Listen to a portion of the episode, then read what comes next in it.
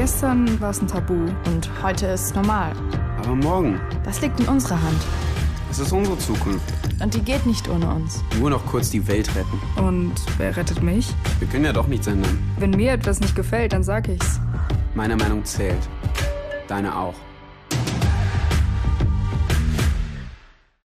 Ja, liebe Zuhörer, ich möchte Sie auch ganz herzlich hier begrüßen zur Buchvorstellung Extrem unbrauchbar. Ähm, wie schon erzählt wurde, mein Name ist Maria Seib. Ich werde die ähm, Vorstellung hier moderieren.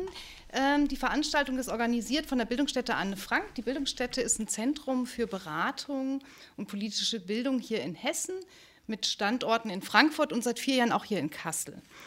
Ähm, ich freue mich, dass so viele heute Abend, Freitagabend um 19 Uhr hier in den Sendesaal gefunden haben. Das Thema ist interessant.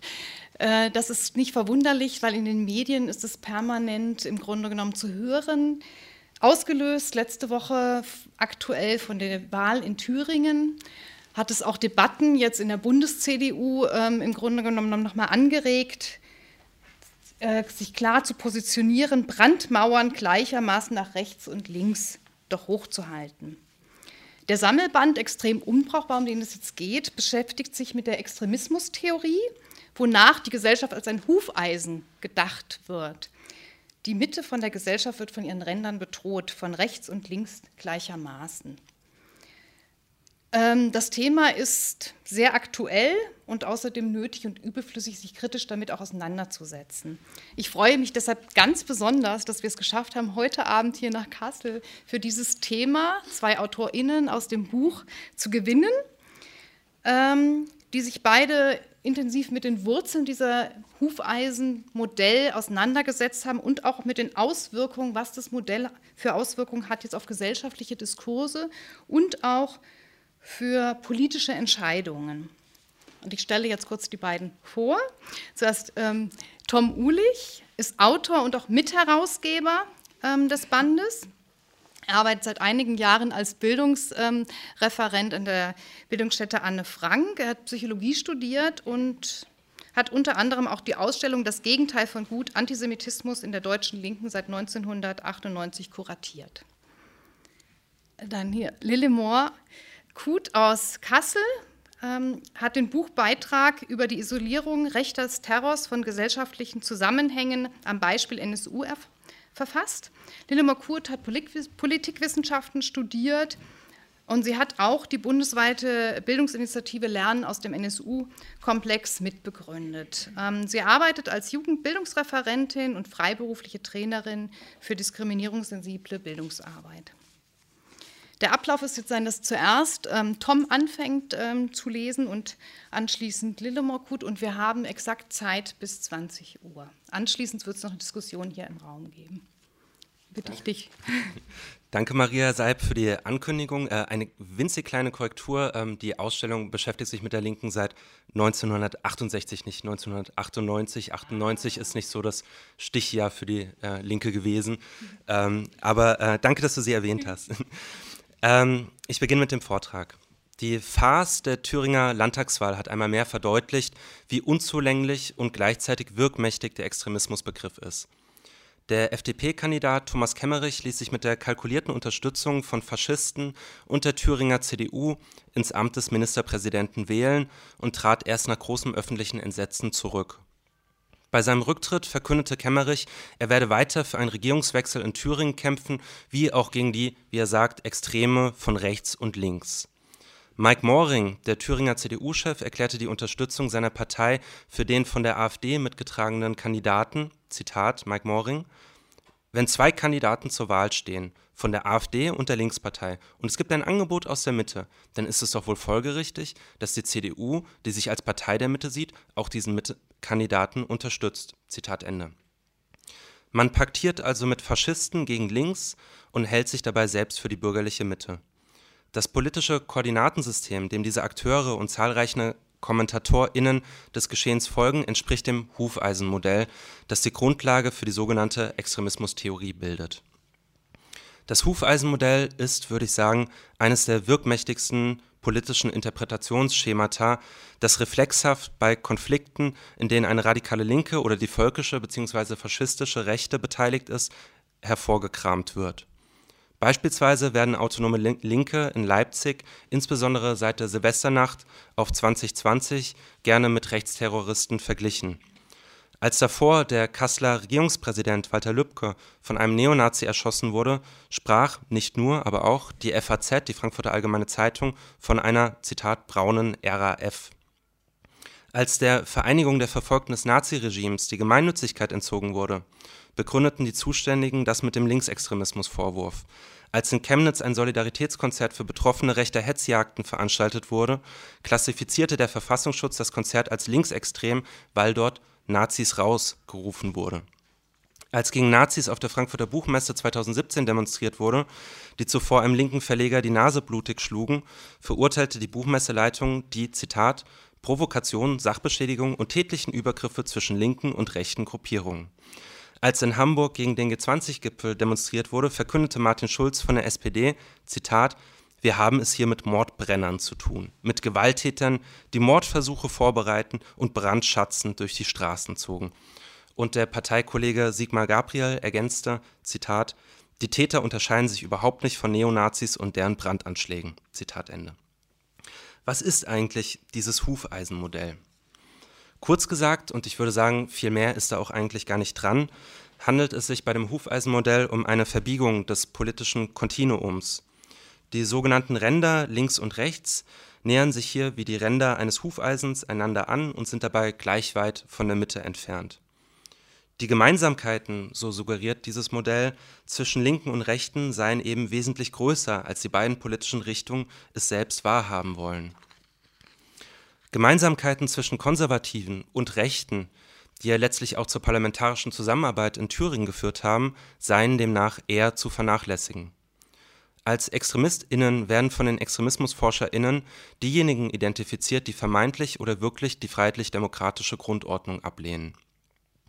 Die FDGO, die freiheitlich-demokratische Grundordnung, zum normativen Dreh- und Angelpunkt des Extremismusbegriffs zu machen, hat zum Vorteil, sich eben nicht länger die Mühe geben zu müssen, noch politikwissenschaftlich zu begründen, was denn demokratisch sei und was nicht, sondern eben nur noch begründen zu müssen, was verfassungsfeindlich ist. Über die Verfassungsfeindlichkeit bestimmen dann ExtremismustheoretikerInnen und der Verfassungsschutz, häufig in Zusammenarbeit, und nehmen dabei natürlich ihre eigene Interpretation der Grundordnung zum Ausgangspunkt.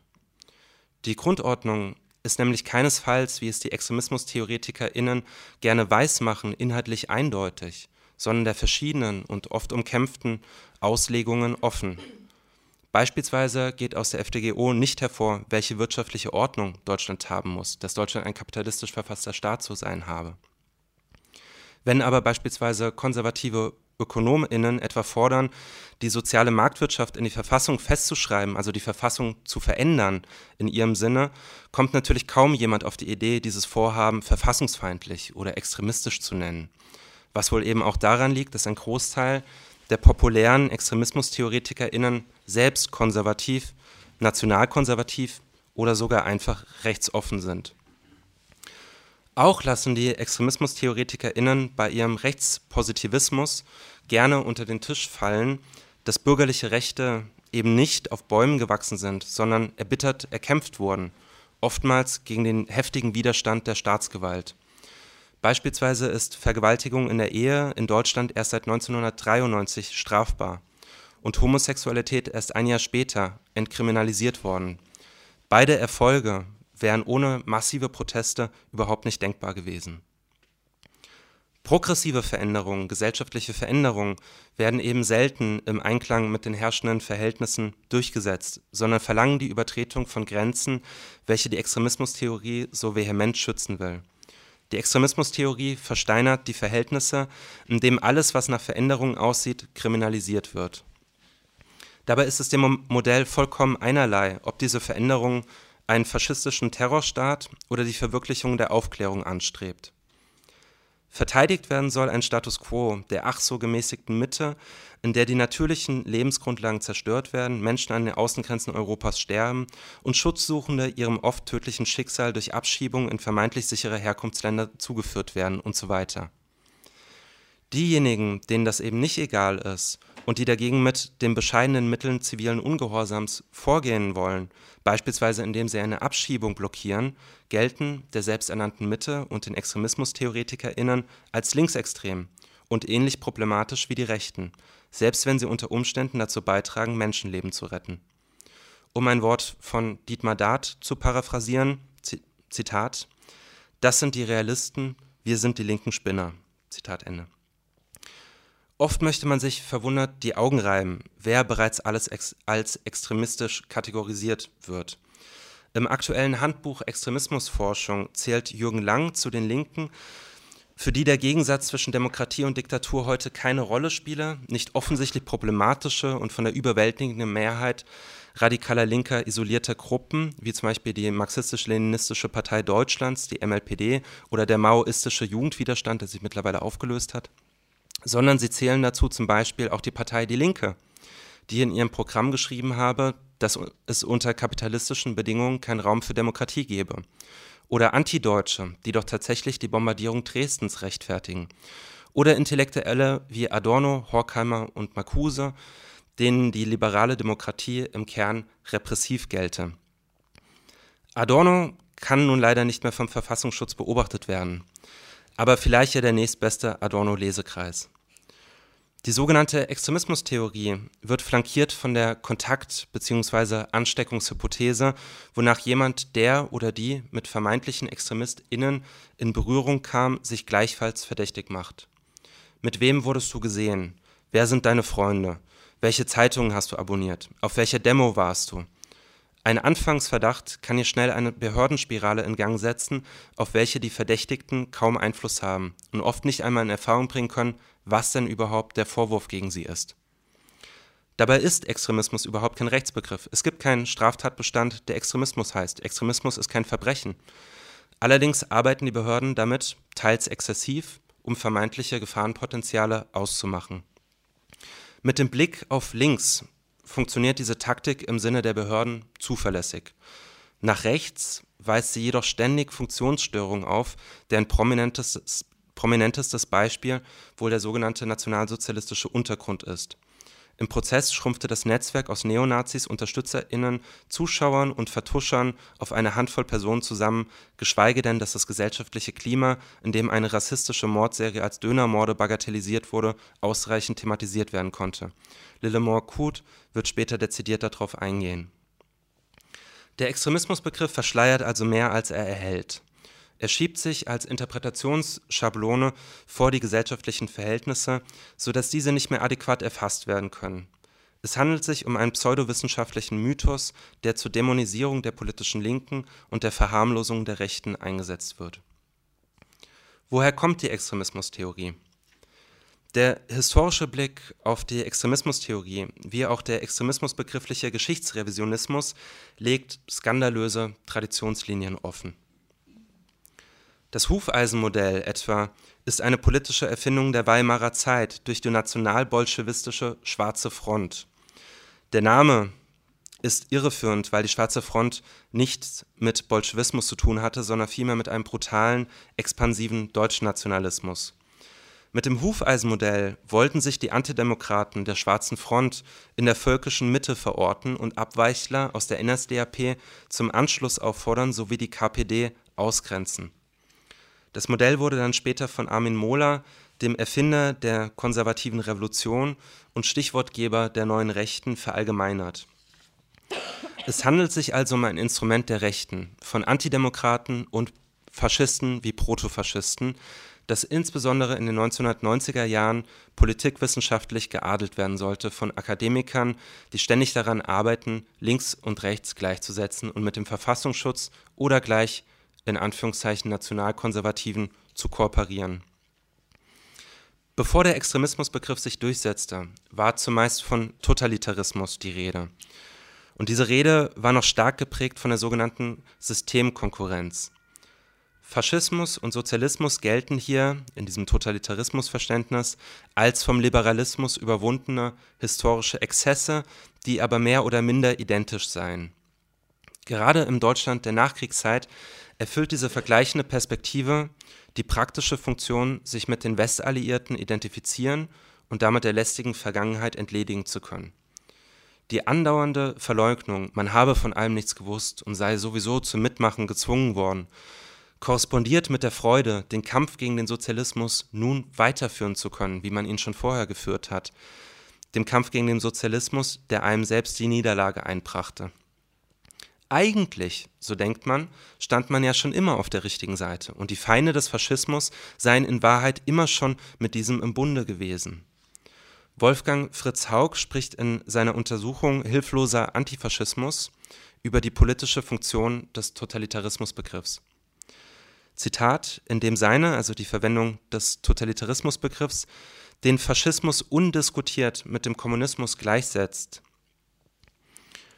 durch gemeinsame Subsumption unter einen Oberbegriff bereitet sie die Umpolung des Antifaschismus auf Antikommunismus vor. Zitat Ende. Die sehr gängige Rede von den zwei Diktaturen, ganz so als seien die DDR und Nazi-Deutschland auch nur am entferntesten miteinander vergleichbar, bringt eben dies zum Ausdruck. Die KommunistInnen sind, die Nazi, sind den Nazis von gestern, die Nazis von heute. Wie diese geschichtsrevisionistische Wolte gegenwärtig aussehen kann, illustriert etwa Jürgen P. Lang im erwähnten Handbuch für Extremismusforschung. Zitat jetzt äh, von Jürgen Lang. Die KPD hatte ihren Anteil daran, dass die Nationalsozialisten die Weimarer Republik zu Grabe trugen. Also dieser Vergleich ist ein, dieser, ähm, diese Denkform ist eine sehr populäre, dass die Demokratie der Weimarer Zeit zerrieben wurde zwischen den KommunistInnen und den Nationalsozialisten. Nicht von der Hand zu weisen ist, dass die Sozialfaschismus-Doktrin des KPD-Vorsitzenden Thälmann, äh, wonach der Hauptfeind des Kommunismus die Sozialdemokratie sei, dass diese Sozialfaschismus-Doktrin die Bedrohung des Nationalsozialismus nicht ernst genug nahm. Gleichzeitig ist diese Sozialfaschismus-Doktrin, also dass der Hauptfeind in der Sozialdemokratie zu sehen ist, aber überhaupt nicht ohne die historische Erfahrung des Schulterschlusses der Sozialdemokratie zur Zeit der Novemberrevolution zu verstehen. Als die Münchner Räterepublik brutal zerschlagen wurde, trugen einige der vom SPDler Noske losgelassenen Freikorps bereits das Hakenkreuz am Revers. Unvollständig bleibt der gegen die Sozialfaschismusdoktrin erhobene Einwand auch, wenn nicht gleichzeitig erwähnt wird, dass KommunistInnen sich am erbittertsten den Nazis auf der Straße entgegenstellten, wobei Hunderte zwischen 1929 und 1933 ihr Leben ließen. Jürgen Lang ist das aber keine Zeile wert und das ist symptomatisch für das Geschichtsverständnis der ExtremismusforscherInnen. Ihm ist das keine Zeile wert. Die Verfolgung, Inhaftierung und den Massenmord an KommunistInnen quittiert er suffisant, Zitat, die Nationalsozialisten dankten es den Kommunisten nicht. Die Organisation war die erste, die das Hitlerregime nach der Machtergreifung zerschlug. Zitat Ende. Noch deutlicher wird der, Politik, äh, wird der Politikwissenschaftler und regelmäßige Talkshow-Gast Jürgen W. Falter in seinem Beitrag im selben Buch. Zitat von Jürgen Falter. Die ständig zunehmende Gewalttätigkeit der politischen Auseinandersetzung, vor allem zwischen den Kampfverbänden der extremen Linken und der extremen Rechten, ließ den Glauben an die ordnende Kraft der Republik schwinden. Selbst wenn eine Machtübernahme von links unrealistisch war, spielten Bolschewismusfurcht und die Angst vor einem möglichen kommunistischen Umsturz der NSDAP in die Hände. So gesehen gehörte der politische Extremismus zu den Totengräbern der Weimarer Republik. Zitat Ende. 25.000 bis 30.000 deutsche KommunistInnen, die von den NationalsozialistInnen umgebracht wurden, sind also nach Falter mit ihrer furchteinflößenden Präsenz selbst an ihrer Ermordung schuld. Ihre vehemente Opposition gegen die Nazis untergrub letztlich die Demokratie. Politisch extrem waren sowohl die Nazis als auch die KommunistInnen. Ein Wort zu dem Schulterschluss der konservativen Kräfte mit den NationalsozialistInnen, der dann ja wirklich zum Ende der Weimarer Republik geführt hatte, sucht man in diesem Band vergebens. Wegbereiter des Nationalsozialismus sollen hier die Feinde des Nationalsozialismus sein. Die eigene Vergangenheit zu verdrängen, also das Aufgehen der, des konservativen Bürgertums im Nationalsozialismus, bereitet nicht selten das Wiederaufleben dieser Vergangenheit vor. Im Antikommunismus tritt hervor, was man so säuberlich von sich abtrennen wollte. Wolfgang Wippermann spricht diesbezüglich von einer, Zitat, in Deutschland nie scharf gezogenen Grenze zwischen Konservatismus und Faschismus. Das Geschwafel von der Mitte spaltet von sich ab und projiziert auf die Ränder, was nicht zu einem gehören darf. Rassismus, Antisemitismus, Sexismus, LGBTIQ-Feindschaft oder Gatsche-Rassismus sind dann keine gesamtgesellschaftlichen Phänomene mehr, mit denen man auch selbst etwas zu tun haben könnte, sondern Probleme der in Anführungszeichen extremen Ränder. Menschenverachtende Ideologien werden dadurch verharmlost, die sogenannte Mitte freigesprochen. Gleichzeitig ist damit auch die Klassenfrage entsorgt. Im öffentlichen Diskurs spielt das Kapitalverhältnis, welches das Groß der Menschen in die Lohnabhängigkeit zwingt, keine Rolle, sondern es wird versucht, die sogenannte Mitte zu retten. Die Mittelschicht bricht weg, die Mitte ist gefährdet oder sogar schon verloren. Derlei Klagen verdeckten vor allem eins, dass es überhaupt keine Mitte gibt. Es gibt sie weder politisch noch demografisch. Es handelt sich um einen, wie Ulf Katritzke schreibt, Mythos. Und dieser Mythos der Mitte definiert sich vor allem negativ über Ausschlüsse, über die Ränder, die nicht dazugehören, über die unnormalen und extremen. Über diese Vergemeinschaftung zur Mitte durch brutale Ausschlüsse habe ich in dem Buch, um das es heute geht, einen kleinen Text geschrieben, aus dem ich jetzt ein wenig lese. Der Text hat den Titel Deutschlands Platz in der Antarktis. Oder soll man es lassen? titelte im Sommer 2018 Deutschlands größte Wochenzeitung Die Zeit und stellte damit zur Debatte, ob man flüchtende Menschen im Mittelmeer ertrinken lassen oder doch aus der Seenot retten solle. Familien, Geschwister, Kinder, Eltern, warum sollte man verhindern, dass sie im Wasser treiben, bis die Muskeln krampfen, die Glieder vor Kälte taub werden, sie zusehen müssen, wie eine nach der anderen die Kraft verliert und untergeht, die Lungen voll Salzwasser im namenlosen Massengrab, das Europa so weit draußen errichtet hat, dass man sich einbilden kann, es passiere vielleicht gar nicht. Warum soll man sie retten? Lange halten sich die AutorInnen mit ihrem Pro und Contra der Seenotrettung nicht an dieser Frage auf, warum man sie retten solle. Es gibt an dieser Frage nichts zu diskutieren. Aylan Kurdis, ein landgespülter Körper, beantwortet die Frage, bevor sie gestellt ist. Jedes Kind weiß, dass man diesen Menschen unbedingt helfen muss. Um die Unmenschlichkeit dennoch zu begründen, man solle es lassen, müssen die Autorinnen hingegen einen weiten, weitaus umständlicheren Weg zurücklegen. Und dieser Weg geht so. Die Schlepper wissen mittlerweile um die Seenotrettung, ja kalkulieren diese ein. Zudem, wie sollte beispielsweise die damalige sozialdemokratische Regierung Italiens ihren BürgerInnen erklären, dass jetzt tausende Menschen womöglich illegal ins Land kommen? Wie soll man das erklären? Zitat aus dem Text. Stellen wir uns für zwei Minuten vor, wo Europa jetzt stünde, wenn man dem Drängen der Menschenrechtsorganisationen nach Legalisation aller Wanderungsbewegungen ob Flucht oder Armutsmigration nachgegeben hätte. Wie lange würde es wohl dauern, bis die letzte demokratische Regierung fällt? Zitat Ende.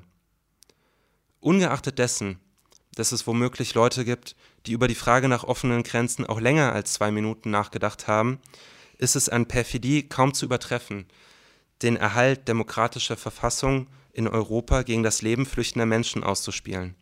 Eine demokratische Verfassung, deren Erhalt auf den Tod Hilfesuchender angewiesen ist, wäre keine solche und würde es auch nicht verdienen, erhalten zu bleiben.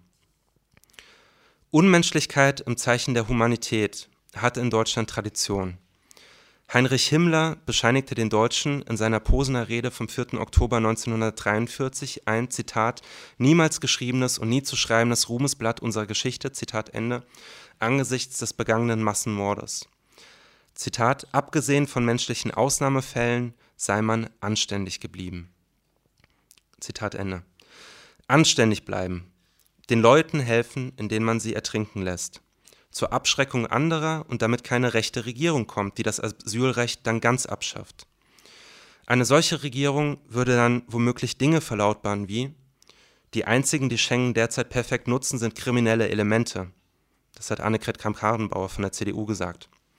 Vielleicht würde so eine schlimme rechte Regierung auch fordern, der Familiennachzug muss ausgesetzt bleiben. Christian Lindner von der FDP. Und, wie er dann weiter verlangt hat, nach Abschiebung rufen, sobald sich der Konflikt in der Heimat gelegt habe, wie im Falle Afghanistans. Unter Umständen würde eine solche schlimme Regierung auch festhalten, offene Grenzen für alle ist weltfremd. Sarah Wagenknecht von der Linken. Oder sie würde sagen, wir können nicht allen helfen. Boris Palmer von den Grünen. Wir können nicht alle bei uns aufnehmen. Andreas Na Andrea Nahles von der SPD. Wir sind nicht das Sozialamt der Welt, Horst Seehofer von der CSU. Wir sind nicht das Sozialamt der Welt, ein Wahlplakat der NPD. Oder auch, wir sind nicht das Weltsozialamt, ein Wahlplakat der AfD. Und weil man nicht die ganze Welt retten kann, lässt man auch gleich diejenigen verenden, die wirklich Rettung bedürfen. Alle und wir. In dieser Gegenüberstellung zeigt sich die völkische Mentalität der Hetzerinnen, die sich für die Mitte halten. Nicht weniger als die ganze Welt will bei uns einfallen, uns den Lebensraum nehmen. An dieser Bedrohung, an dieser vermeintlichen Bedrohung richtet sich das Wir, von dem da die Rede ist, überhaupt erst auf. Dieses Wir entsteht erst dadurch. Dieses Wir braucht die fremde Horde, der es dann aus Sorge um sich selbst selbstverständlich mit Bauchschmerzen und Leidensmiene die Tür weisen kann. Die Kälte ist kein Extremfall, der bürgerlichen Gesellschaft, deren ekstatischer Taumel in Deutschland die Volksgemeinschaft ist, sondern die Kälte ist ihr Kitt, ihr Zusammenhalt. Mit Hass auf das Individuum, auch auf sich selbst, wird die Liebe zur Gemeinschaft erkauft. Diskussionen, ob man Ertrinkende retten soll, zeugen von einer Gesellschaft, die sich an der eigenen Mitleidlosigkeit berauscht, die, müde von Aufklärung und Vernunft, noch deren halbierte Variante gegen das schlecht kaschierte sadistische Vergnügen eintauschen möchte. Oder soll man es lassen?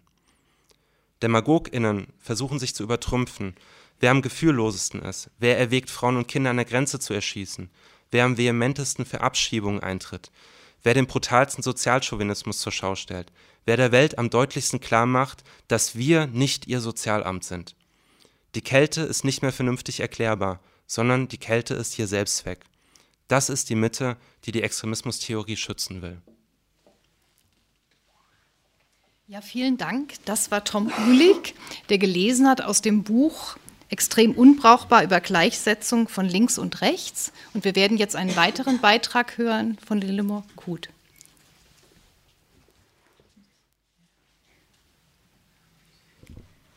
Mein Text heißt Ein Ausnahmefall über die Isolierung rechten Terrors von gesellschaftlichen Zusammenhängen am Beispiel NSU. Bevor ich anfange äh, zu lesen, würde ich noch mal kurz ein paar Quellen nennen, damit es äh, nicht so den Lesefluss stört quasi. Ähm, und zwar beziehe ich mich vor allem auf Texte von Aische Gülec und Lee Hilscher, eine Dissertation von Josephine Gref, ähm, eine Analyse von Jasmin Siri, einem Theoriemodell von Astrid Messerschmidt und ganz besonders wichtig sind Texte von Überlebenden der Anschläge des NSU und deren Familienmitgliedern und deren Nebenklageanwältinnen. Genau. Jetzt geht's los. Ähm, wer vom NSU spricht, darf von Rassismus nicht schweigen, konstatiert Mehmet Damaygüler in seinem Abschlussplädoyer im ersten NSU-Prozess.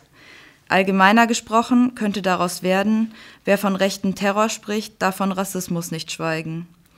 Die Geschichte des rechten Terrors in Deutschland ist genauso lang wie die Geschichte der BRD bzw. der DDR selbst. So wurde bereits 1953 der Plan von Altnazis bekannt, eine NS-Kampftruppe zu etablieren.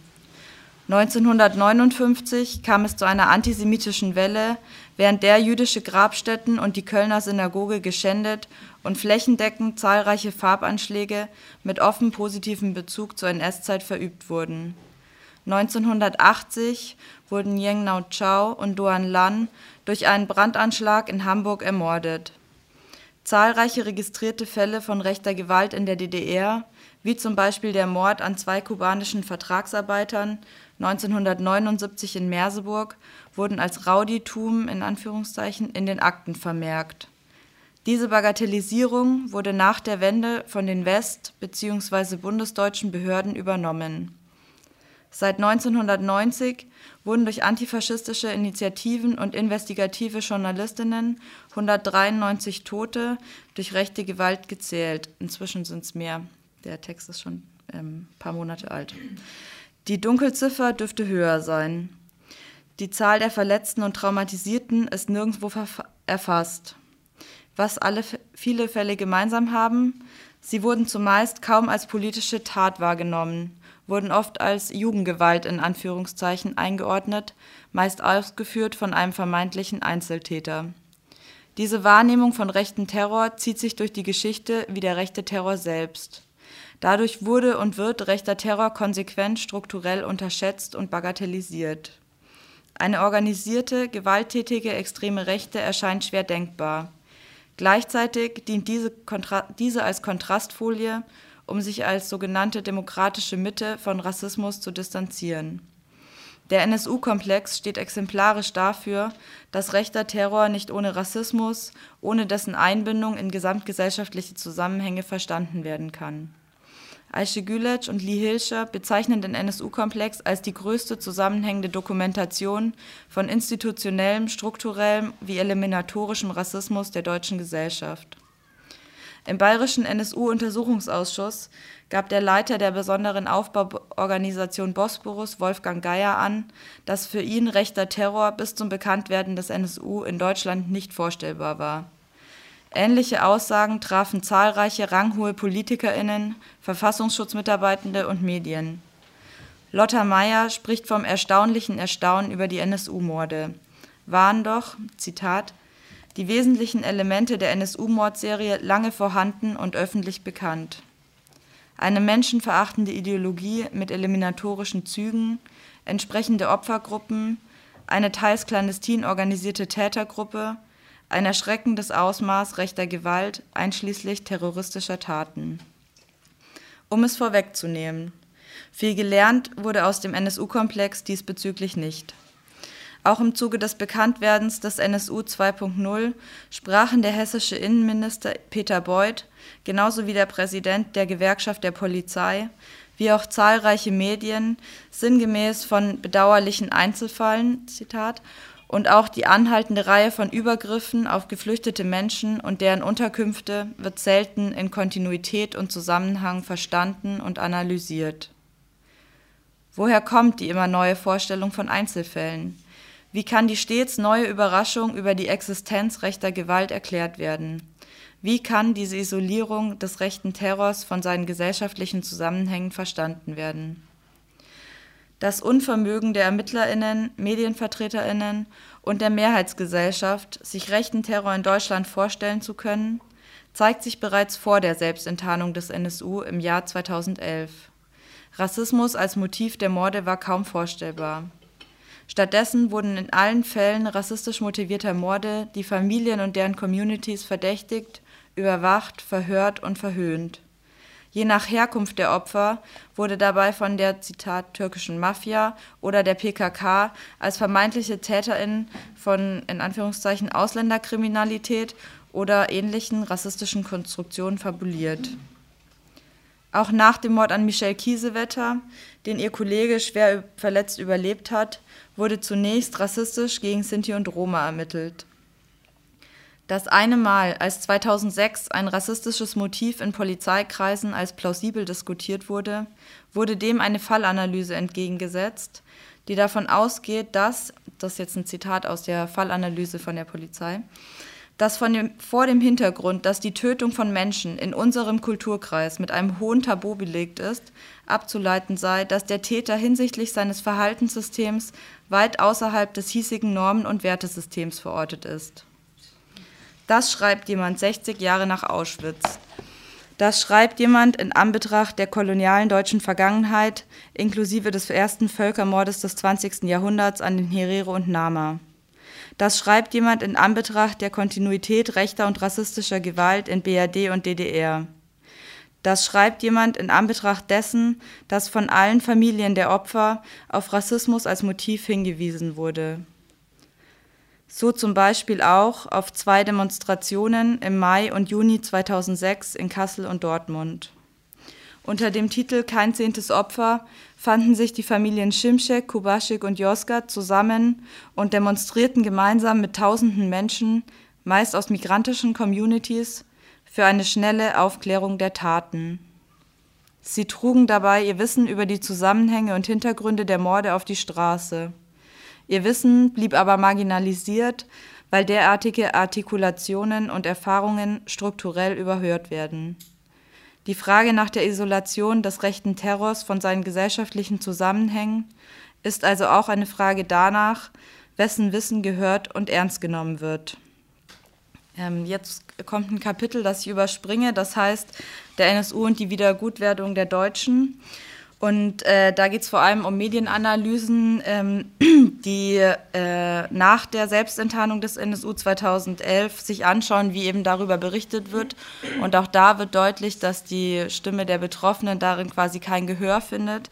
Und äh, auch die Narrative, um zu erklären, ähm, dass der NSU eine rechte Mordserie war, eigentlich nicht vorhanden waren in den Medien. Also es gab keine Narrative, auf die zurückgegriffen wurde, sondern das wurde eben als unvorstellbar ähm, und erstaunlich eben dargestellt.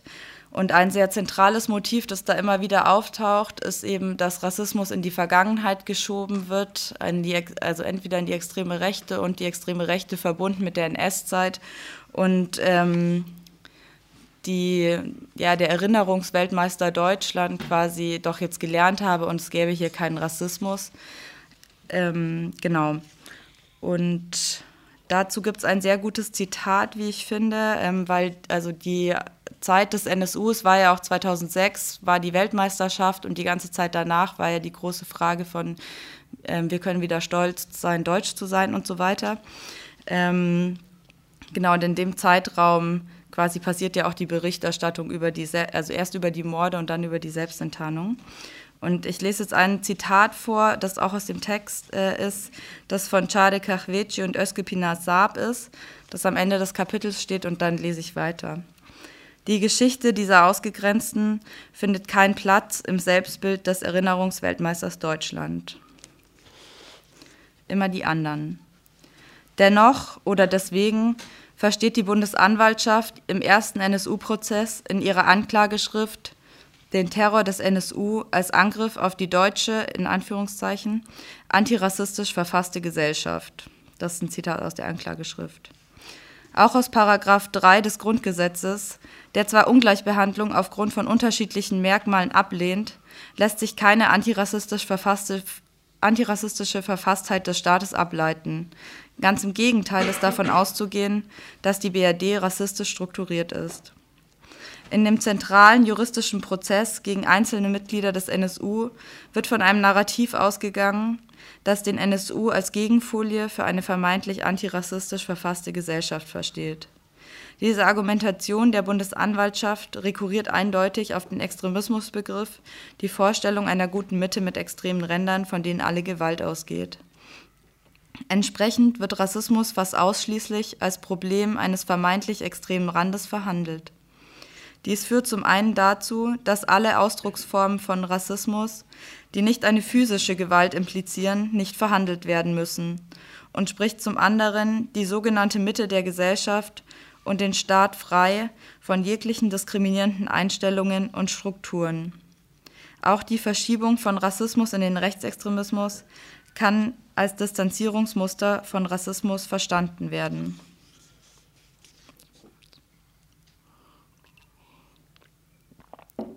Auch im Urteil beziehungsweise in der letzten Sitzung des 438 Tage währenden NSU-Prozesses wird die Isolierung des rechten Terrors von seinen, gesell seinen gesellschaftlichen Zusammenhängen deutlich. Das überraschend harte Urteil für den einzig vollständig aussagebereiten und reuigen Carsten S. und gleichzeitig die milden Strafen für die langjährigen treuen Teile des NSU-Netzwerks, die ideologisch weiterhin stramm rechts stehen, ließen die anwesenden Neonazis am letzten Prozesstag jubelnd den Gerichtssaal verlassen während in der Urteilsbegründung kein Wort zur Rolle von institutionellem und strukturellem Rassismus oder der Rolle des Staates im NSU-Komplex fällt keine Entschuldigung, kein Wort der Empathie für die NebenklägerInnen, kein Raum für ihr Leid. Stattdessen manifestiert das Gericht die Trio-These der Bundesanwaltschaft, die unter anderem durch deren eigenen Ermittlungen längst überholt ist. Doch die Behauptung, der NSU sei ein Trio gewesen, wird durch die Behauptung, der NSU sei ein Trio gewesen, wird auch hier versucht, die Dimension rechten Terrors klein zu halten und von seinen gesellschaftlichen Zusammenhängen zu isolieren. An diesem letzten Prozesstag Am 11. Juni 2018 in München wird aber auch der Widerstand, das gesammelte Wissen gegen diese Isolierung sichtbar. Auf dem Platz vor dem Gericht sammeln sich zahlreiche Aktivistinnen und Betroffene des NSU aus vielen Städten und bringen ihr Wissen auf die Bühne und auf die Straße. Einer von ihnen ist Kutlu Yurtseven, Aktivist und Musiker aus der Kolbstraße. Dieser kommentierte schon kurz nach dem Bekanntwerden des NSU, wenn die wahren Verstrickungen nicht benannt werden, kann es immer wieder passieren. Deswegen ist es wichtig, antifaschistische Analysen zu hören, die die Trio-These widerlegen und staatliche Verstrickungen in den NSU-Komplex nachzuzeichnen und neuen Erkenntnissen gegenüber wachsam zu bleiben. Es ist wichtig, Rassismus nicht ausschließlich als Problem vermeintlich extremer Ränder zu sehen, sondern auch zu fragen, was hat der NSU, was hat rechter Terror mit mir zu tun? Rassismus ist kein Phänomen einer bewältigten Vergangenheit. Weder ist die Vergangenheit bewältigt noch die Gegenwart.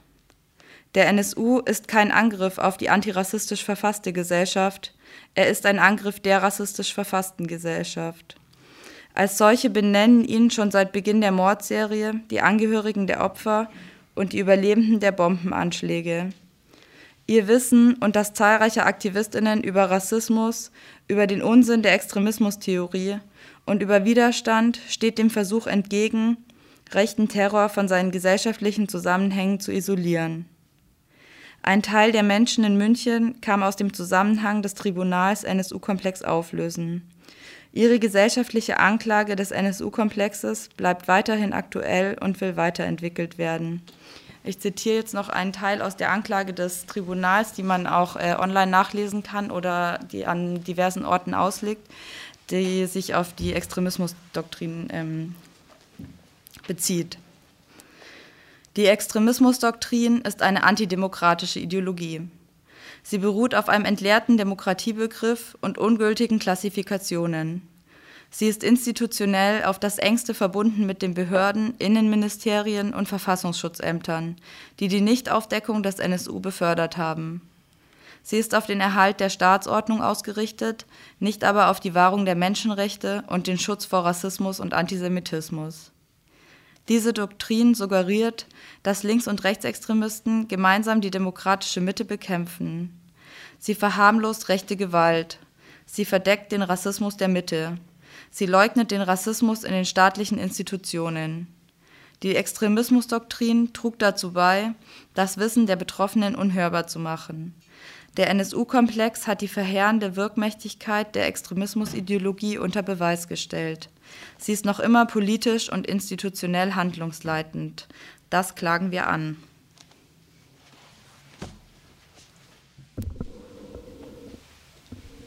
Vielen Dank. Das war Lille Mokut, die gelesen hat aus dem Buch Extrem unbrauchbar.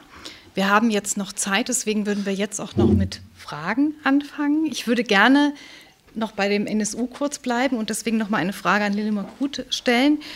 Ähm, der Lübcke-Mord ist ja auch mit NSU schon in Verbindung gebracht und meine Frage diese Isolierung des rechten Terrors, was du beschrieben hast, hast du das Gefühl, dass es jetzt bei der Anklage, bei der Aufarbeitung auch sich da abzeichnet, dass es Ähnlichkeiten gibt? Ähm, also ich würde schon sagen, dass ich einen Unterschied sehe in dem, wie Medienberichterstattung läuft und wie der Mord verhandelt wird. Ähm, jetzt kann man sich natürlich auch fragen, warum ein erst ein weißer alter Mann, äh, CDU-Politiker, ermordet werden musste, damit es ein bisschen ernster genommen wird, dass es vielleicht ein ähm, Problem mit rechten Terror gibt. Ähm, aber diese Isolierung im Sinne von, das sind die verrückten Extremen und damit haben wir gar nichts zu tun, die würde ich schon sagen, dass so weiter besteht, ja. Genau, also Thüringen ist ja jetzt auch wieder ein sehr gutes Beispiel. Ne? Das hat äh, Tom ja auch vorhin gut dargestellt. Ja. Okay, vielen Dank.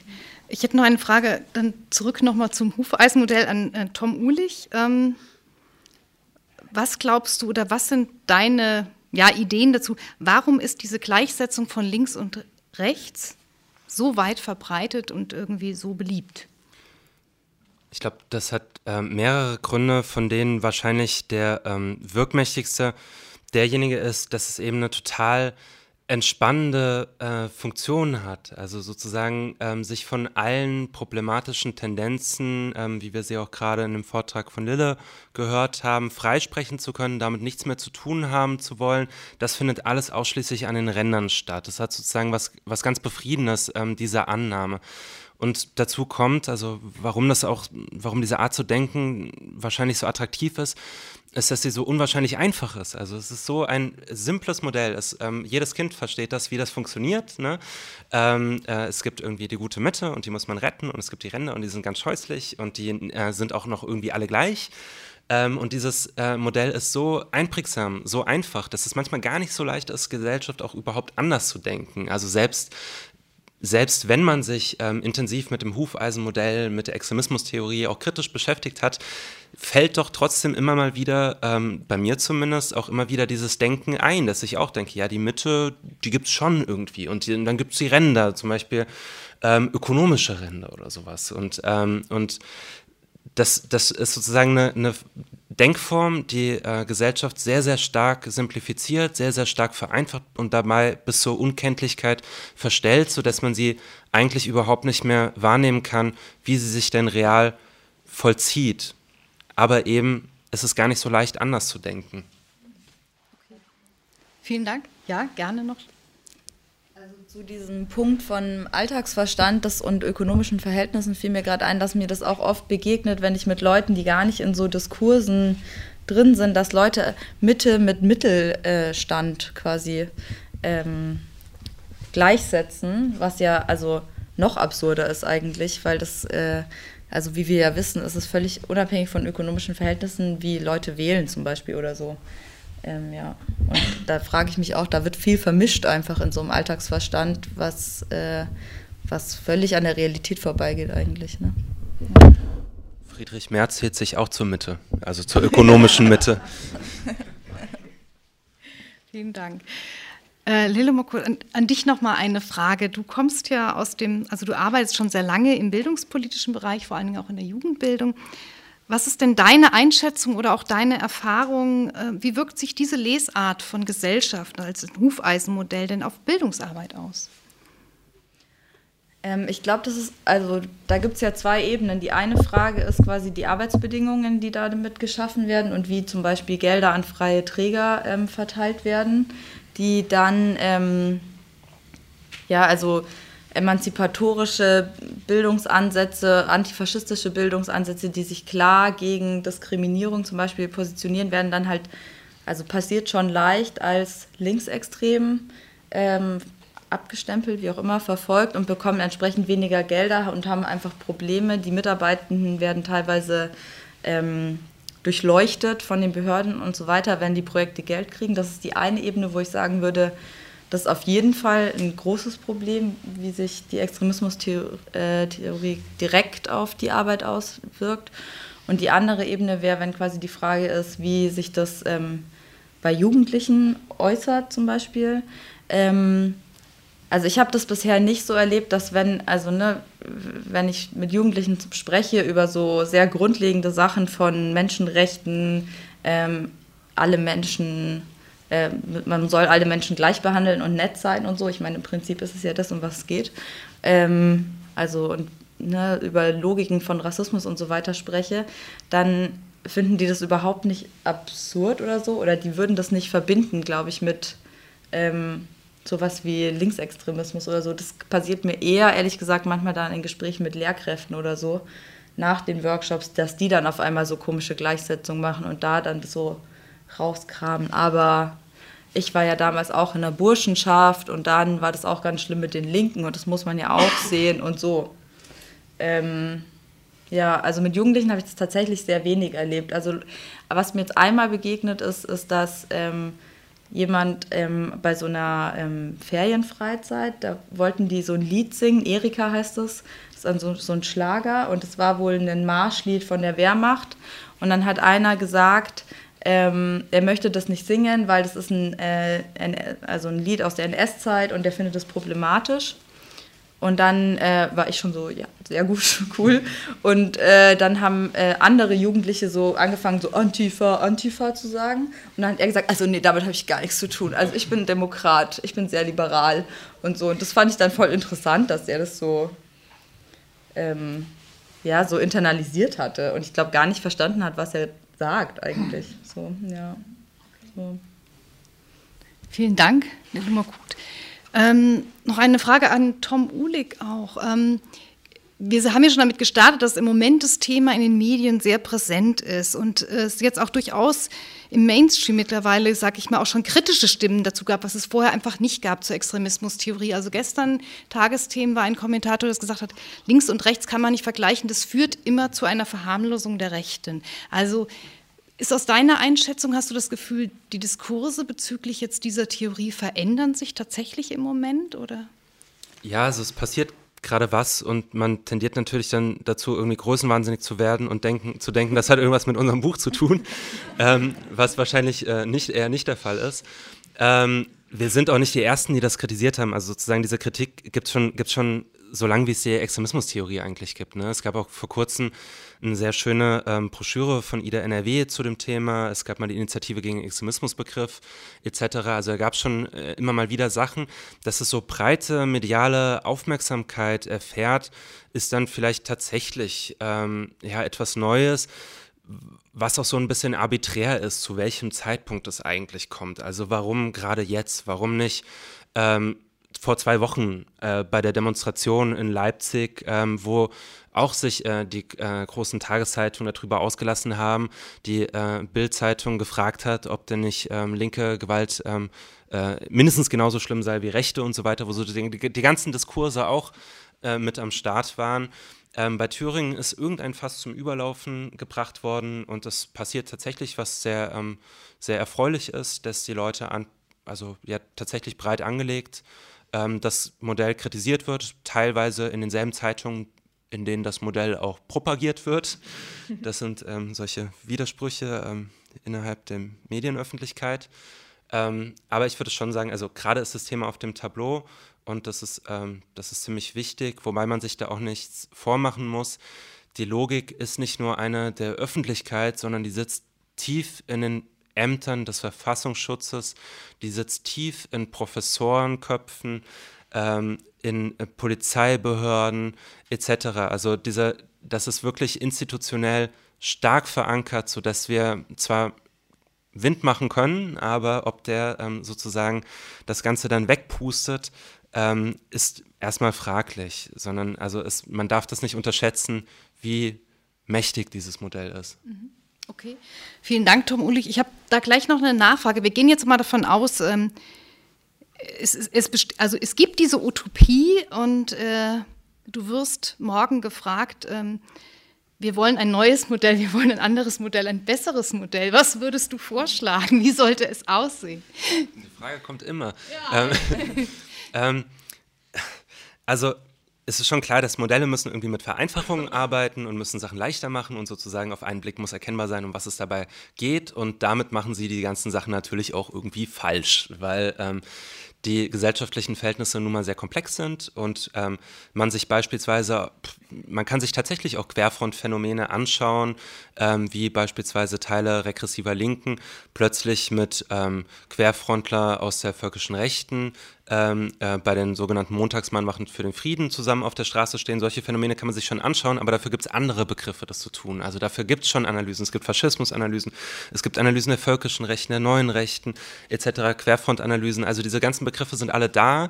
Ähm, sie sind halt ein bisschen anspruchsvoller.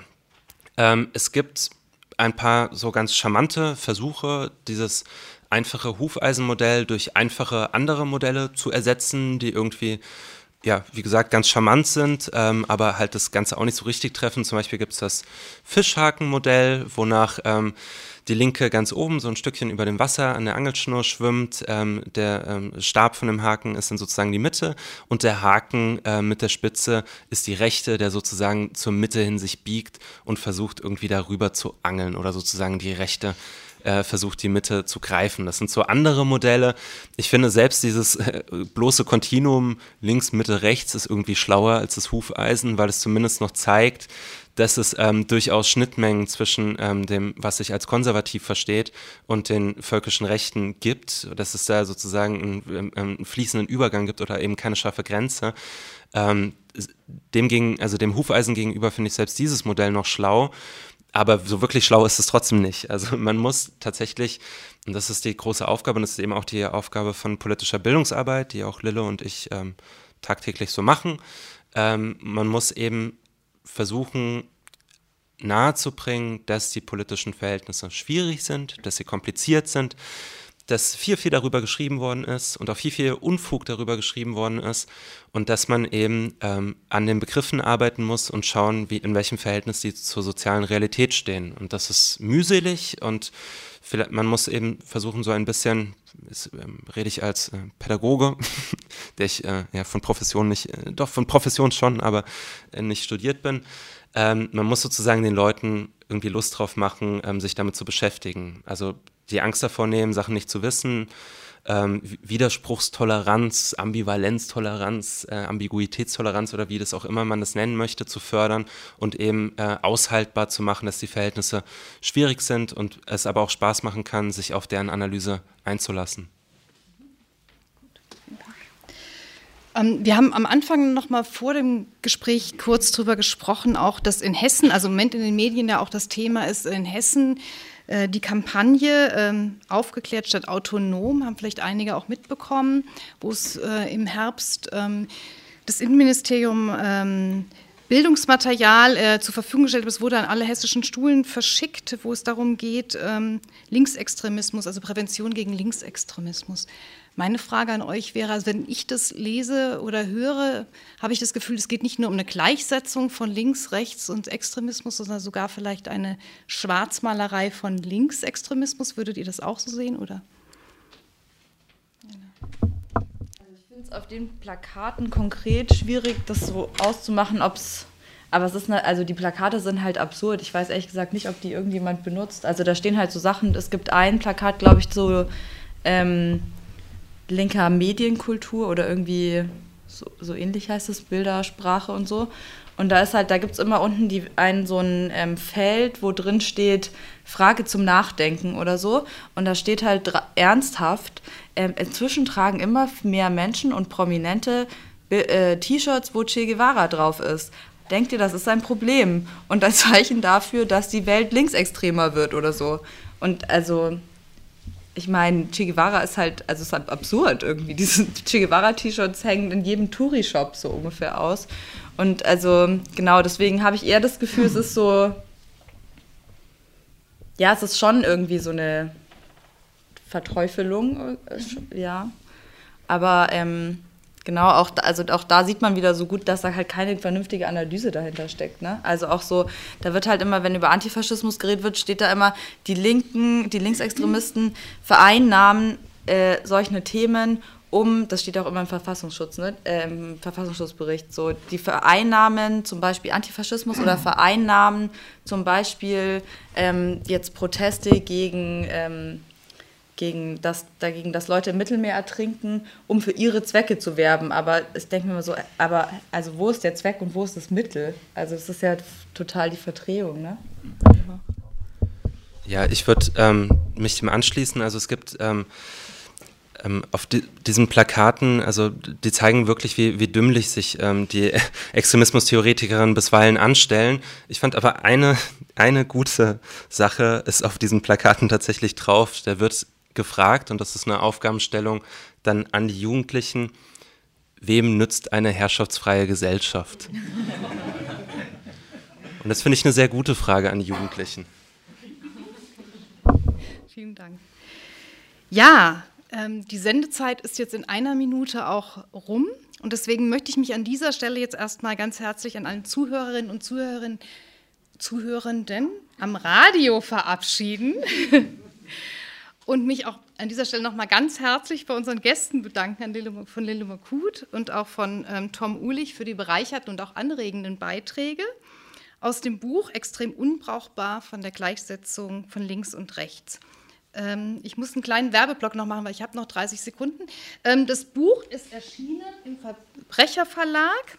ist ein Herausgeberband und die Herausgeber sind ähm, Eva Behrensen, Katharina Rhein und Tom Uhlig äh, und kann im Handel erworben werden für 19 Euro und auch hier bei uns am Büchertisch. Ich wünsche Ihnen jetzt erstmal einen schönen Abend hier draußen und für uns im Studio geht es jetzt gleich noch weiter mit der Diskussion.